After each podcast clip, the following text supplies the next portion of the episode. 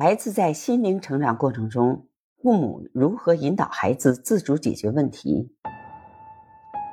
欢迎来到恩母三千说育儿节目，我是恩熙林，在这里，我将分享一些育儿心得和一些孩子成长中经历的故事，为我们彼此相识，开始我们关于育儿成长的点点滴滴。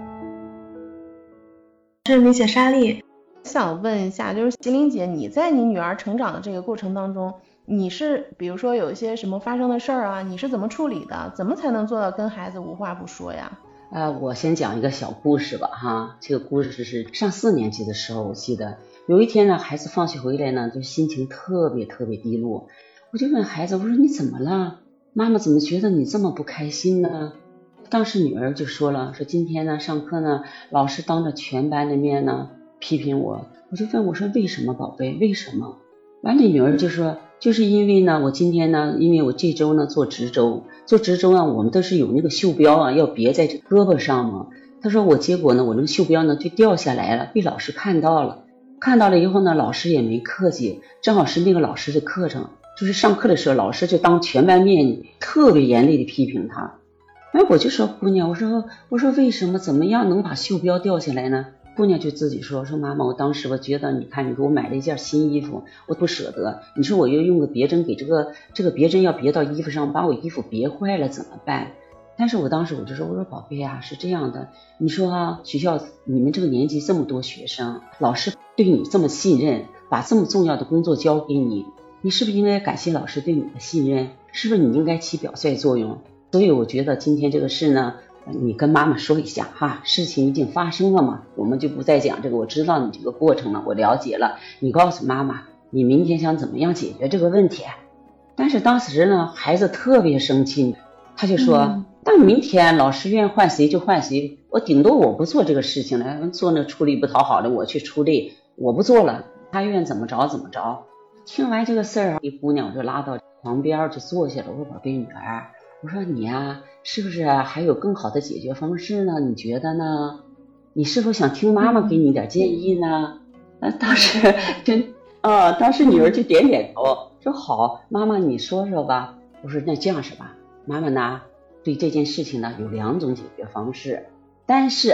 妈妈绝不是给你这个建议，让你呢必须按妈妈的方式去做，选择啊，让他自己做决定，哎，让他自己做决定，对你自己去做决定。你觉得怎么做？我就给他两个两个方式。第一个，你明天继续像今天这样，你就不别别针，你看你能不能给老师气坏，能气成什么样？这是第一点。第二点，你明天呢，就是按照老师的要求去做，你而且做的更好，让你老师找不到你身上一点点毛病。你做他想批评你，他都找不着理由。你自己来选择，那么哎，对，选择权给你了，你来选择，因为你现在就是说你要有担当，你要将来就是这个结果你自己要承担。你到现在应该说已经四年级的孩子了，你应该学会承担。我不能跟你一辈子。所以我特别可笑的实际上是第二天姑娘放学回来以后啊，就兴高采烈的蹦蹦跳跳的进家了。妈妈，我告诉你个好事儿，我今天呢，老师啊在全班呢严重的表扬我，我为什么？我今天呢，开心坏了。第二种，对呀，我是按照第二种方法做的。我是呢，使劲好好表现，我把别针也别上了，让老师真正下不去口来批评我。所以这样子呢，我我就觉得说，呃，通过这件事情呢，老师说表扬我以后呢，把我的面子是不是也挽回过来了？我说对，我说姑娘是这样，你看通过这件事吧，你是不是懂得了做事一定要有原则，要有责任，有担当，你不能任性。因为你不能破坏学校的规章制度，所以呢，做事情呢，你要有有一个大局观，你不能站在自己的角度说，哎，小资产阶级思想，我这个衣服啊，呃，被整坏怎么样？站在自己角度去考虑这个问题。我说，你今天做，哎，所以我就说，你今天这个做法呢，妈妈真是得好好夸奖你，做的太棒了，真正太棒了。实际这是给他的一个真正的选择权，你得学会选择。让孩子觉得说，你妈妈跟我能这么交流的话，我有什么话还能不跟妈妈交流呢？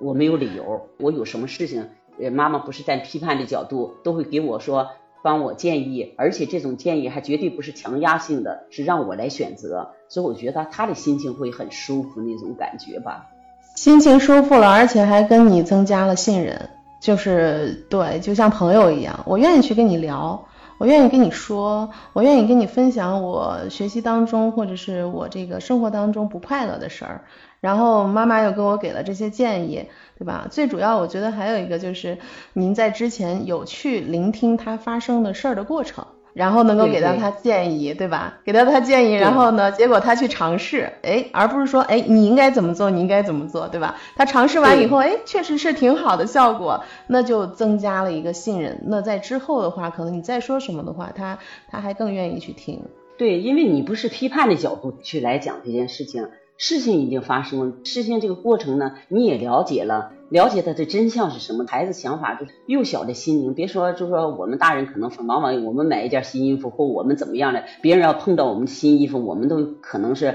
会有一个态度，会有一个什么想法？你说特别这么小的孩子，所以我觉得他心灵也在慢慢成长，也得有一个过程。只要我们能放下来，我们能跟他呢。就站在他那个角度去想这个问题，你不是说一味的去批判他，让他感觉到他和你交流很舒服。所以我想说什么话，我跟你说呢，就觉得没有什么说不了的话。我们娘俩呢，既是朋友，又是母女之间的关系。我有什么事情，不管这个事情对与错，我都会跟你交流。我知道最终的结果，我不会遭到你对我的言语上、行为上攻击我。我没有这种恐惧感，孩子不管什么事情都愿跟你来说。对对对，如果就某从某种这个层面上来讲的话，即使你你了解到他的这种状况，而且呢，他还学会了就是面对问题，并且还学会了解决问题的方法。我觉得这个特别好，对对对，是的，但是其实是在这个过程当中，你比如说也可能分年龄段儿吧，你比如说有时候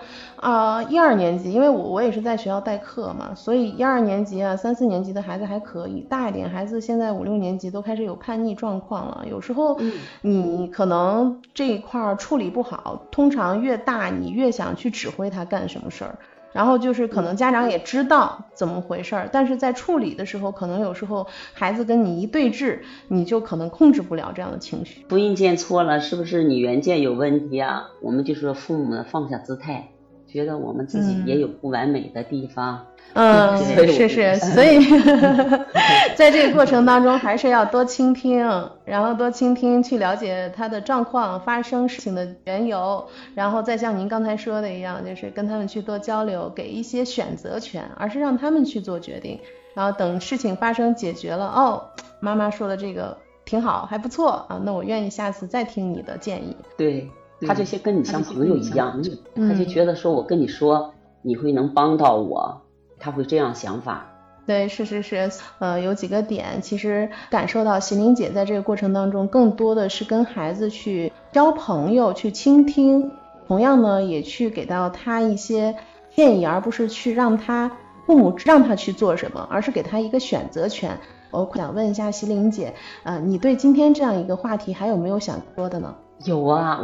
有，非常感谢米雪今天跟我交流。孩子在心灵成长过程中，